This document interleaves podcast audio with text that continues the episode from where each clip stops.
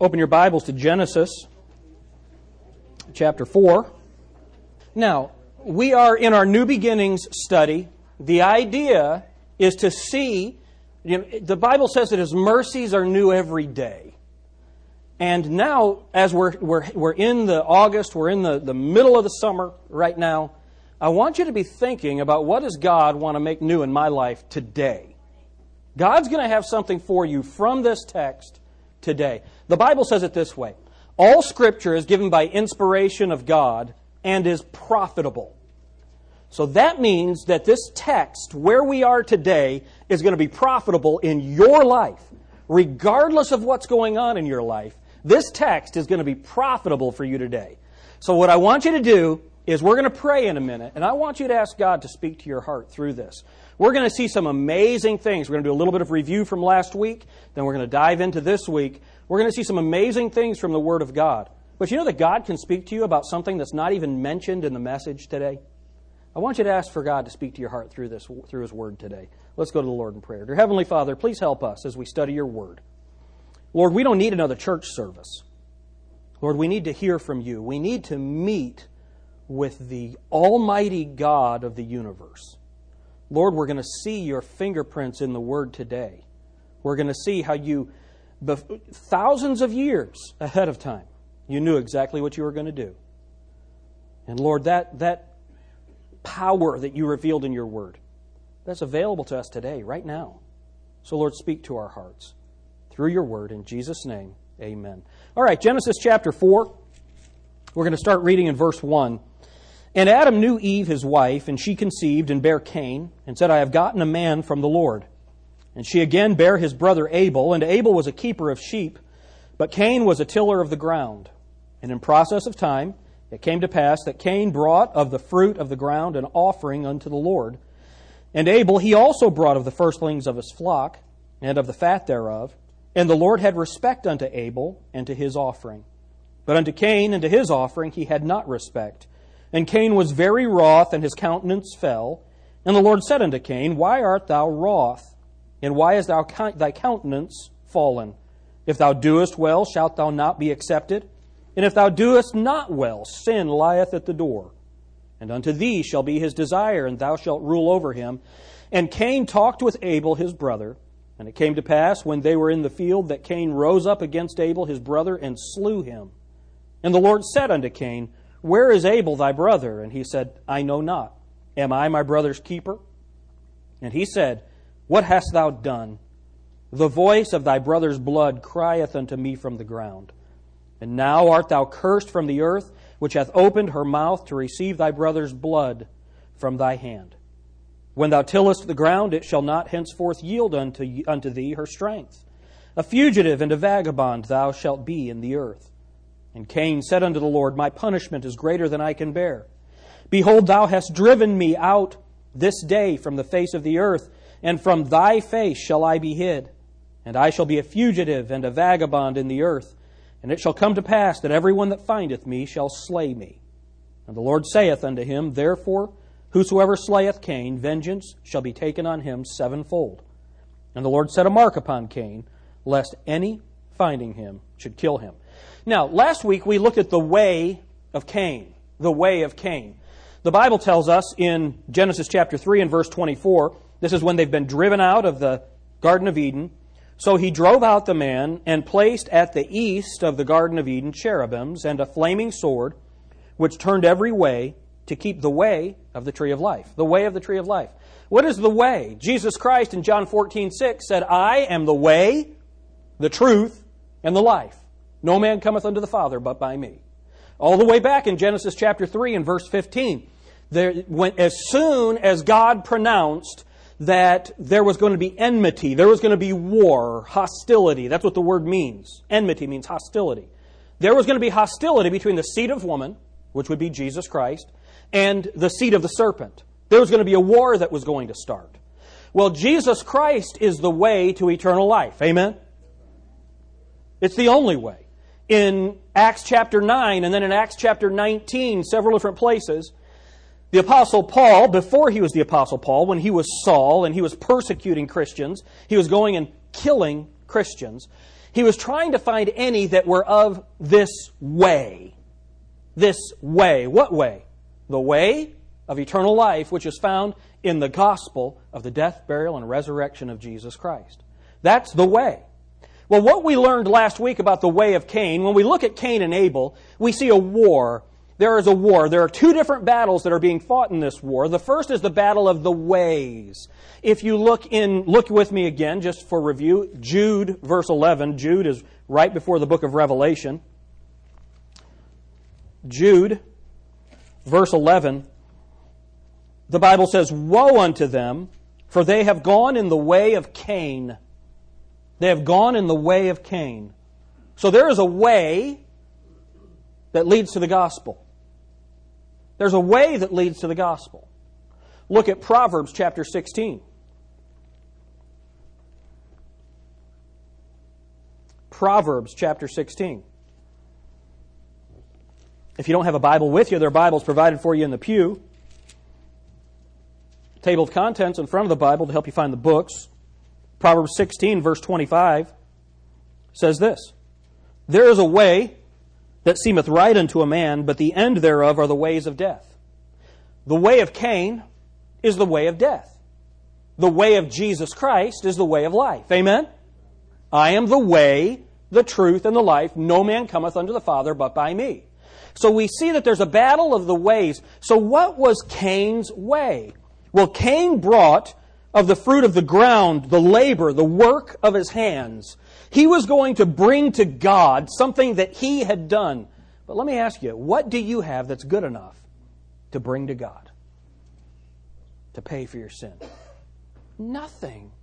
Nothing. Not by works of righteousness which we have done, but by His mercy He saved us. That's what the Bible says. The Bible says the wages of sin is death, but the gift of God is eternal life. What I get, wages, what I get for what I do is death. So the way of Cain is the way of death. The way of Christ is the way of life. So it's a battle of two ways. Two ways. But it's also a battle of two seeds. Remember Genesis 3:15, we talked about the battle of the seeds. Go to 1 John chapter 3. 1 John chapter 3.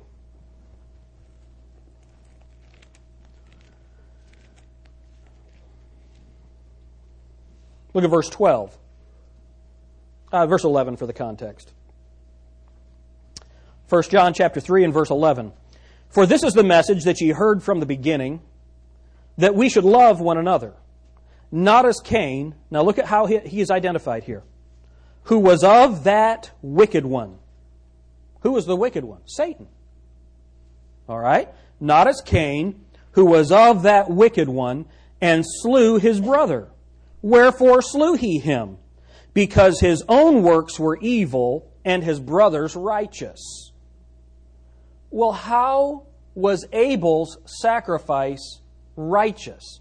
How were Abel's works righteous? Cain's works were evil because he brought the wrong sacrifice with the wrong attitude in disobedience to God's word. Why was Abel's sacrifice accepted? Go to Hebrews chapter 11.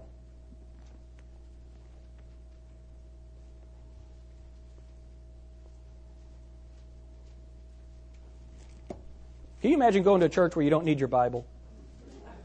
What's the point, right? Hebrews chapter 11. Look at verse 3. Through faith we understand that the worlds were framed by the word of God, so that the things which are seen were not made of things which do appear. Now, that's a pretty cool verse. The things that are seen, everything that we have was made of stuff that doesn't appear. He made everything out of nothing. Only God can do that. Now look at verse 4. The Bible says, By faith Abel offered unto God a more excellent sacrifice than Cain. Now look at this. By which he obtained witness that he was righteous, testifying of his gifts, and by it he being dead yet speaketh. So why was he righteous? Because he was obedient to the command of God in the way to approach God. That's the difference. That's the difference. See, they, they had the same parents. They, they, they lived in the same place. They were exiled from the garden. They had a sinful lineage. Both of them needed a Savior. Both of them needed a substitute. Both of them needed a sacrifice. Abel was willing to bring the sacrifice. Cain wasn't. The way of Cain versus the way of God. The sacrifice of Cain versus the sacrifice of Abel. We said that there's a war between God and Satan, between the way, the truth, and the life, and the God of this world, the prince of this world, the prince of the power of the air, the one that now worketh among the children of disobedience. That's Satan. So we see this identified right here in Cain and Abel. And last week we, worked, we looked at the way of Cain. So the, the, the, war has two battles the battle of the ways and the battle of the seeds. And of course, by the seeds, we understand that this is the lineage through which Jesus Christ would come. Aren't you glad Jesus came? Do you know Jesus is your Savior today?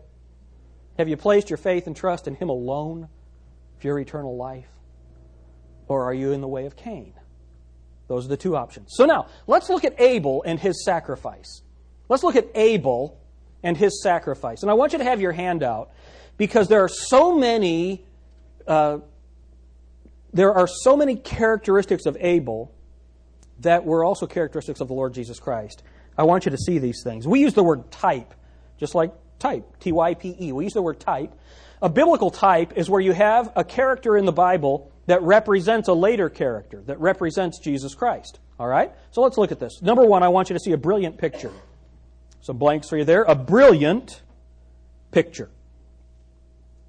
Abel as a type of Christ. Letter A. Abel as a type of Christ. Number one, if we go back to Genesis, Genesis chapter 4. You got to be able to do about four things at once to come to Grace Baptist, don't you?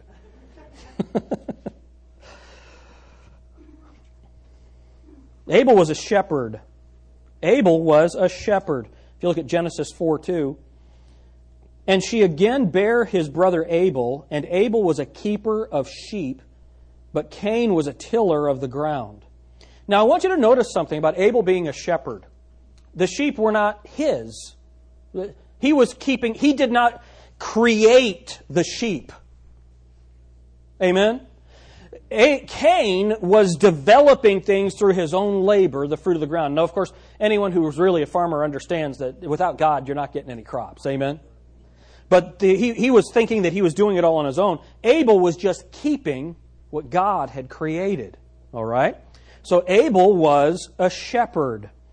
Um, Jesus Christ, our Lord, is a shepherd. He's called the Good Shepherd. The Good Shepherd. Number two, it was as a shepherd that he presented his offering unto God. It was as a shepherd that Abel presented his offering unto God. If you look at verse 4, and Abel he also brought of the firstlings of his flock and of the fat thereof. So, as a shepherd, he brought one of the sheep that he was caring for and brought it to God. It was as the shepherd, notice the capital, it was as the shepherd that Christ presented his offering to God. Look with me, keep your place in Genesis, of course, but look at John chapter 10. John chapter 10.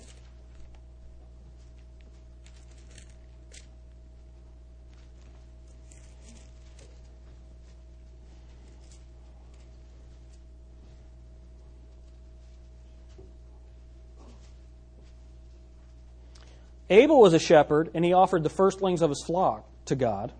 Look at John chapter 10, verse 11. This is Jesus Christ speaking. I am the good shepherd. The good shepherd giveth his life for the sheep. Jesus Christ, the shepherd, presented a lamb, but it was himself. Amen? What a wonderful picture that is. Then, number three, through though giving no cause for it, though giving no cause for it, Abel was hated by his brother. Cain was jealous of his brother. All right? For no reason. For no reason. Look at what God says in verse 6, Genesis 4 6. And the Lord said unto Cain, Why art thou wroth, and why is thy countenance fallen? If thou doest well, shalt thou not be accepted? And if thou doest not well, sin lieth at the door. And unto thee shall be his desire, and thou shalt rule over him. Now, I want you to understand something. What God is saying to Cain is, Cain, look, why are you upset? If you do good, it'll be good with you. And then he says this. Notice this is an interesting tidbit right here. Look at verse, uh, the end of verse 7. And unto thee shall be his desire, and thou shalt rule over him. Cain was going to rule over Abel. Cain was going to, because he was the oldest son. There was no reason for him to be jealous of Abel. There was no reason for it. But he wasn't doing good. I want you to understand something. How many of you have ever gone through something hard in life? You've gone through something hard in life. All right? How many of you went through something hard in life and you know that it was your fault? Right? Well, then you understand what God is saying. If you do well, if you do well, look at how he says it. If thou doest well, shalt thou not be accepted? The Bible says it this way. Sometimes people say to me, Why is life so hard? Why is life so hard? I, I, work with people sometimes and they struggle financially. And so I'll ask them, Are you honoring God with your money? Well, I can't afford to honor God with my money. Well, can I promise you something? The Bible says the way of the transgressor is hard. You transgress against God's financial principles, it's going to be hard. But if you do well, you'll be accepted. If you do well, you'll be accepted. You know, if, Jacob is having a hard day obeying, you know, he's just being a knucklehead. Has that ever happened? he went, eh, maybe. Okay, so if Jake's being a knucklehead, you know what happens at home? It's not a good day for him. Y'all know what I'm talking about? If he's not being good, sometimes I'll walk in and I can just tell it's been a hard day. There's a little stress between Laura and Jacob. You can just tell. And, and here's the thing we don't argue with our kids, but sometimes you have to correct them again and again and again, right? That's the way it is. And I, I can but tell by the look on his face that he's having a hard day. Why is he having a hard day? Because mom is having to correct him over and over and over again. And here's the thing that I would say to him you know, if you just obey, if you just do what you know what you're supposed to do, your life's great. If you don't, your life is very, very hard. Now, notice what Cain says in response. Look down. Verse 13 And Cain said unto the Lord, My punishment is greater than I can bear.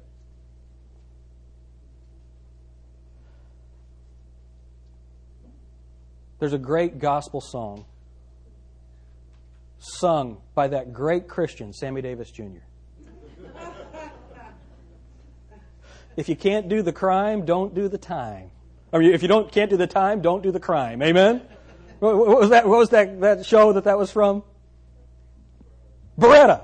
That's right. See, here's the idea. People get all upset because they have to go to jail. Don't do the crime. Amen? And uh, now I want you to get this. Don't miss this. Do not miss this. Why was Cain jealous of Abel? Because Abel's sacrifice was accepted. Everything's great in Abel's life. Cain's having a hard life. So what does he do? He still lives in rebellion against God. And you know what happens then? Life gets harder life gets harder. Do you know what you do? Do you know what I do? We disobey God, we make a boneheaded move, and then life gets hard, and then we get mad at people whose life is good. I've had people, I, I, I had someone say to me one time, they were talking about Dan and Dodie New. I don't think I've ever told you guys this.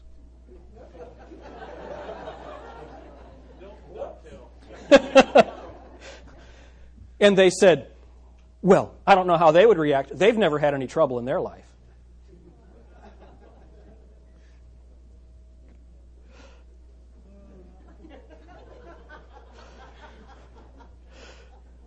Dan, how was open heart surgery? Did you enjoy that?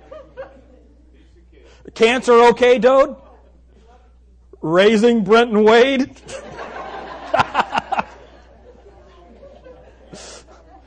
and it's interesting that you have people that are serving the Lord, and honestly, you guys have a pretty good life now, don't you? See, they have grandkids that want to serve the Lord because they're trying to do well. And their service for the Lord is being accepted. Now that doesn't that doesn't exclude them from trouble, but they're trying to do well. Now I know some of you think they always do well. I could tell you some things. But here's the idea. Here's the idea. When you see a family that's being blessed, first of all, you might not know what's really going on in the house. And secondly, don't be jealous of that. You do well, and God will bless you. You act like a knucklehead, and life will be hard. And if you keep acting like a knucklehead, it will get harder. Okay, so now, let's go on. Um, so when you look at, we're, we're on number three there, though giving no cause for it, he was hated by his brother. Cain was jealous of his brother. Then, without a cause for it, Jesus was hated by his brethren according to the flesh. The Jews hated Jesus Christ for no reason. How can you hate somebody that's never done anything wrong? Amen? How can you hate somebody that's perfect? Well, that's a good reason to hate them. Why can't you be more like your brother? Why, why can't you, right? Y'all heard all that stuff, right? It's interesting how the good brother is many times hated by the one that's doing evil. Jesus Christ was good. For no reason at all, he was hated. Number four. Number four. It was out of envy that Cain slew him. It was out of envy that Cain slew him. Look at Matthew chapter 27 in verse 18.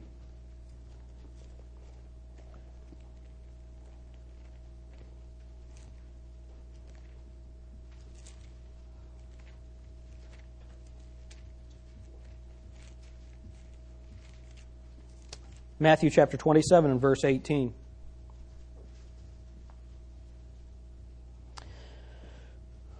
For he knew that for, what's it say there?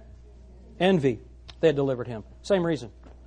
Abel is a type of Jesus Christ. It's just an amazing thing how clear it is. Number five, Abel did not die a natural death.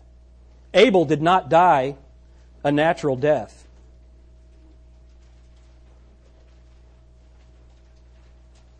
Number five, Abel did not die a natural death. Our Lord did not die a natural death. He was slain by wicked hands. He was slain by wicked hands. Number six, Abel met with a violent end at the hand of his own brother. Abel met with a violent death at the hand of his own brother. Jesus was crucified by the house of Israel his own brethren according to the flesh. Now, let me read that again just to make sure everybody got it. Abel met with a violent end at the hand of his own brother. Jesus was crucified by the house of Israel according to Acts 2:36. His own brethren according to the flesh. Now I want you to get this. Why do people that are supposed to know God do bad things? We all know a believer that does something terrible to somebody else. I mean, just awful, terrible. You know somebody that does that? Somebody that claims to know God. Now, remember what we said about Cain? We misunderstand what Cain's sin was. Cain was rejected before he killed Abel. Cain was rejected before he killed Abel. Cain believed in God. He wasn't an atheist. Cain worshiped God. He brought things to worship him with. He just refused to do it God's way. But he knew God. Why did Cain claiming to know God kill Abel? Why do people who claim to know God do evil things? Because they disregard the clear teaching of the Word of God. Let me say this. When somebody who claims to know God does evil, look at what the Bible says. Let's just take, let's just take a minute. Can we do a little rabbit trail? This is one of those famous Jim Alter rabbit trails. Hebrews chapter 6. Hebrews chapter 6.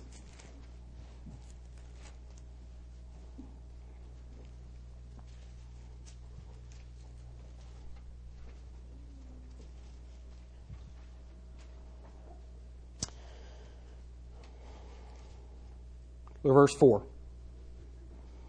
For it is impossible for those who were once enlightened and have tasted of the heavenly gift and were made partakers of the Holy Ghost and have tasted the good word of God and the powers of the world to come, if they shall fall away to renew them again unto repentance, seeing they crucify to themselves the Son of God afresh and put him to an open shame. Now, I want you to understand something about this text. This is a very confusing text. How many of you in the past have been confused by this text right here? A lot, a lot of questions about this. People who believe that you can lose your salvation, this is one of their proof texts for that. But does it say here that you're going to lose your salvation? Not at all. Not at all. This, and you might want to write down right next to that passage, this is the formula for apostasy. It's the formula for apostasy. And this is where this becomes so important. What is apostasy?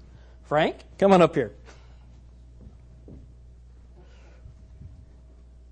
Remember, Frank helped me with this last week. All right?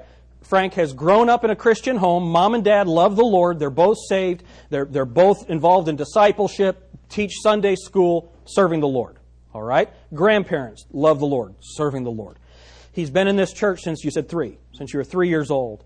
So he's been trained well. He knows the Word of God. He's been under the teaching of the different Sunday school teachers. I think my wife was a Sunday school teacher. His dad was a Sunday school teacher. Now Pastor Nathan is a Sunday school teacher.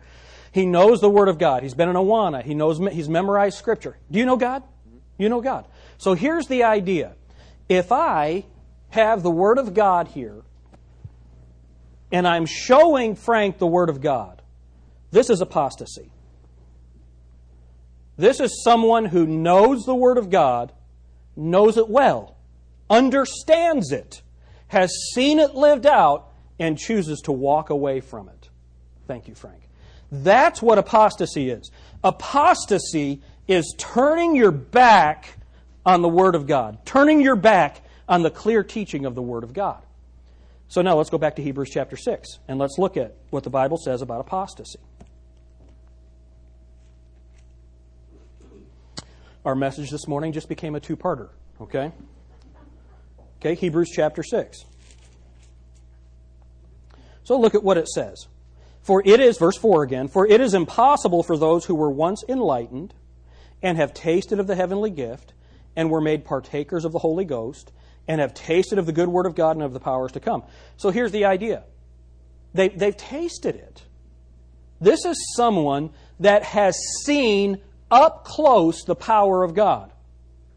Do you know who the what what God does is God always gives us an individual in the Bible that personifies a character trait.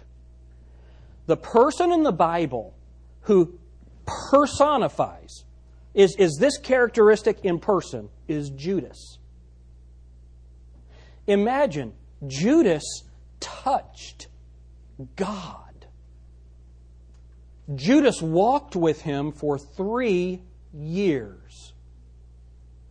Judas knew about his power, knew about who he was, and turned his back on him. Turned his back on him. I want you to understand something. Judas was a disciple. When you have the names of the disciples listed, Judas is named as a disciple of Christ. Remember what a disciple is. A disciple is one who follows with the intent to learn and learns with the intent to obey. Judas fooled all of the other disciples. Do you remember when Jesus Christ said, Before the cock crows, one of you is going to betray me? One of you that's sitting here is going to betray me. And what did they do? Did they all look at Judas and say, Yeah, I knew it was you? No, what did they say? Is it I, Lord? Is it I, Lord? See, that's the problem with an apostate. You, you wouldn't know. Josh Ferrier here. What if he was an apostate? This is a guy that grew up in a Christian home. His father's a man of God, knows God. Mom loves the Lord. Dad's a pastor. He knows God. He knows God's Word. Has served the Lord for years. What would happen if we found out that Josh was an apostate? See, there's something that you need to understand. You can't tell by looking at somebody whether or not they're born again. You can't tell by their profession whether they're born again. You can't know. You cannot know. You cannot know. Unless their profession and their walk match up. See, here's where the, here's where the key is. Let me say this. We got to have a little parenthesis on what I just said. How many of you have ever done something that didn't match up with your testimony? That doesn't mean you're lost. If the Holy Spirit convicts you about it, you're saved. If the Holy Spirit never convicts you of evil, you are not born again. Let me say this again. If the Holy Spirit never convicts you of evil, you are not born again. Amen? So now we're looking at this process of apostasy. What you have here is someone who has been around the truth, they have experienced the truth, they've seen the reality of God working, but they've never truly been born again. And they walk away from it. And I want you to know this is why I have preached five messages in a row on the gospel. Uh, I'm going to be doing a camp soon in, uh, in Maine. It's a teen camp. And this is a really conservative church. You know, the, the, where they're going to tell you, you know what I'm talking about? How many know what I'm talking about? Very conservative.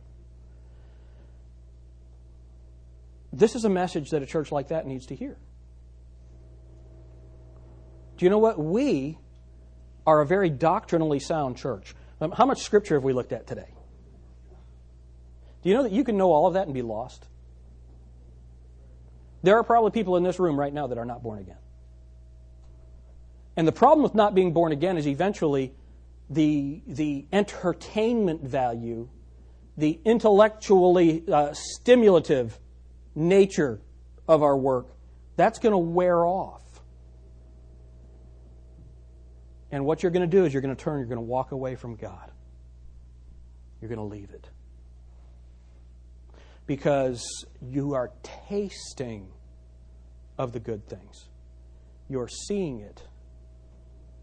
How many of you have ever given somebody the gospel and they quote scripture back at you?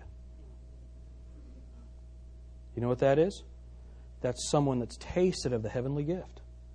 They've walked away. And it is almost impossible. Now, it, when, when they're truly apostatized, when they're truly, have truly turned their heart against it, God says it's impossible. Now, praise God, we don't know when that is. Amen? Let me just give you my personal testimony on this. When I was, uh, I, I was born in a Christian home, my dad was a pastor, and I've never, my earliest memories are the gospel. Jesus loves me, this I know, for the Bible tells me so. My earliest memories. I made a profession of faith when I was six years old. Um, but I, I, I genuinely, genuinely understood it, gave my life to Christ, asked Him to be my Savior when I was 15. I went to Bible college when I was 18, and it was a just you know, a real militant, hard school. And there were people there on the faculty that acted more like Satan than like God. And I was a knucklehead, you know, uh, just, you know, acting like a knucklehead. And so my, my behavior coming into conflict with people in leadership that wouldn't know what Christ likeness was if it hit him in the face. That combination, it drove me away from the Lord and away from the Lord's work. So when I was 19 or 20, I left college, I moved to the other side of Chicago, got a job in Chicago, and contemplated leaving Christianity completely. Anybody else ever been there? You know, not necessarily in Chicago, but but you know what I'm talking about? You get to the place where you, you examine the people around you that claim to be Christians, and then you look at what you know and you start to think, wait a minute, these two do not go together.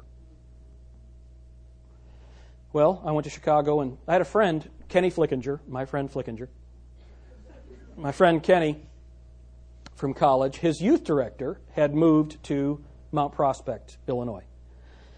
And he was the youth director at Mount Prospect Bible Church. Well, I went to Mount Prospect Bible Church just to see some, meet some friends. And I got involved there, and I met a pastor. His name was Charles Koloski. Now, Charles Koloski was a five point Calvinist. He said he was preaching a sermon, a revival one time, and he was given the invitation and nobody was coming.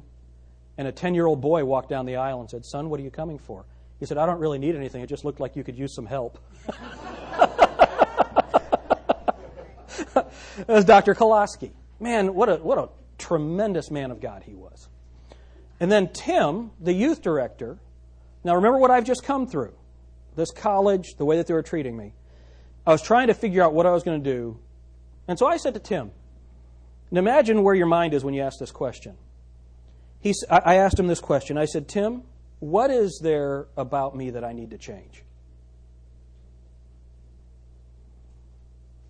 Now, there are some people you do not want to ask that question, right? But I asked this question to Tim. And he has looked at me. And he said, Jim, I don't know. I don't look at you that way. I don't think about you that way. And see, I had this, this idea that anybody that ever knew me, all they saw were my glaring faults and all of those things. Tim demonstrated the grace of God. He demonstrated what we looked at in 1 John, the opposite of Cain. He demonstrated to me genuine Christian love. At the same time, another friend of mine, a guy named Jim Reed, gave me a set of books called The Complete Works of Francis Schaeffer. Francis Schaeffer was called the missionary to the intellectual, and I thought I was an intellectual. So I started reading Schaeffer, and I found out I wasn't an intellectual. But here's what happened I found out Schaeffer wrote a book called True Spirituality. And it was so interesting when I read the introduction to that book. Because listen to what Schaeffer said. Schaeffer had been an atheist. That's a person that doesn't believe in God, which is kind of hard. How do you believe in a, you know, how is your position a negative? You know, you define yourself by what you're not. Just, so he understood then that he wasn't really an atheist, he was an agnostic. An agnostic is a person that doesn't, they, they just believe you cannot know whether or not there's a God. Well, then he became a Christian. He was born again. Well, Schaeffer, brilliant man, great mind, genius, he starts reading the Word of God and he, he starts looking at the people around him. And the people around him didn't look like the Christians that he saw in the Scriptures. And so here's what he said He said, I had to go all the way, in my mind, I had to go all the way back to my agnosticism, get the Word of God, and rethink my Christianity. And the result of that was this book called True Spirituality.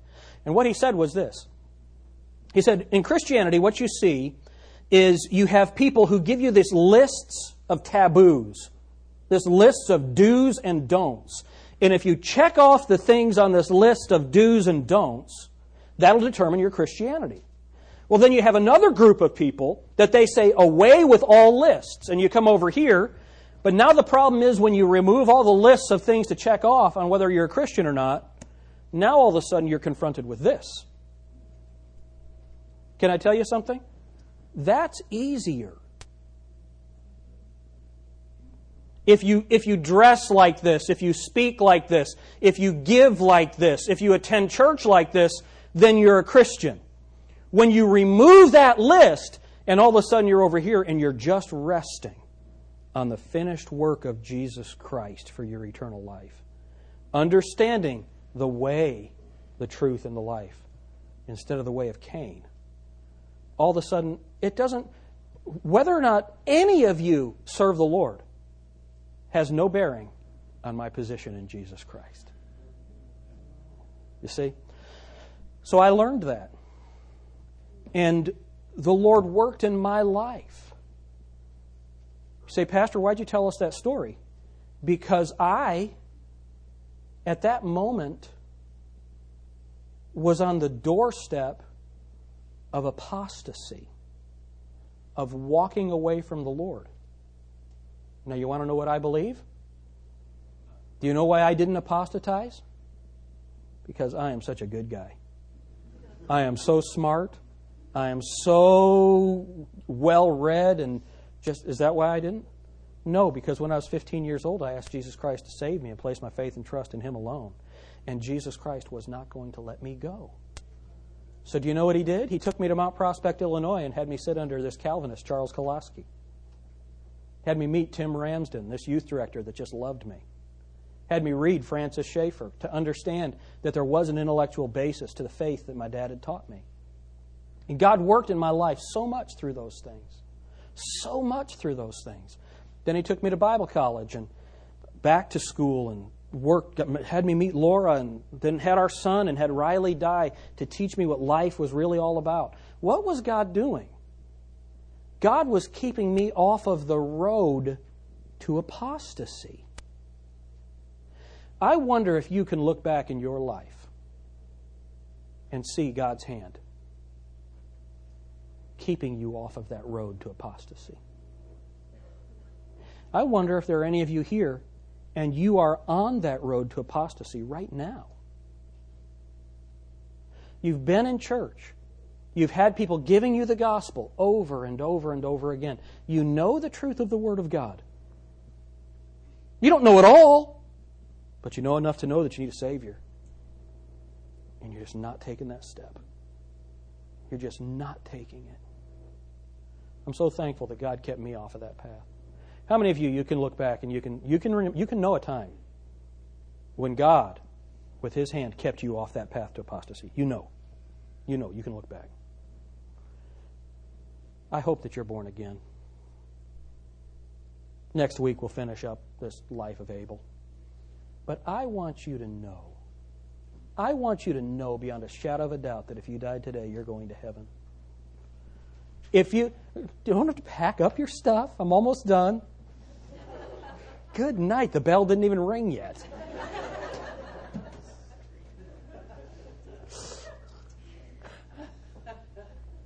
I had a teacher, Ed Reese. The bell rang, and the, when the bell would ring, Dr. Reese was the absent-minded professor. You know, yeah, the Reese Chronological Bible. It's him, Ed Reese.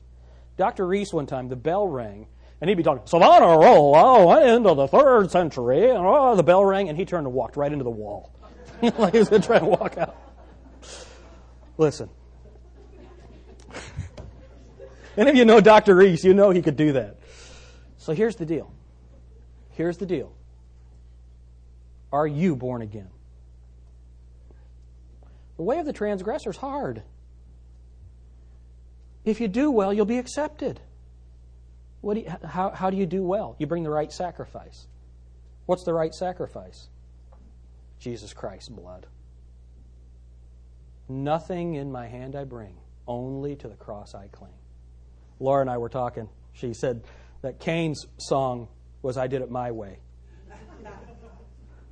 Amen? Abel's song was nothing but the blood of Jesus. Have you come under the blood of Jesus? If you haven't, you've taken that first step on the road to apostasy. Make it real in your life. Make it real. Dear Heavenly Father, thank you for your word.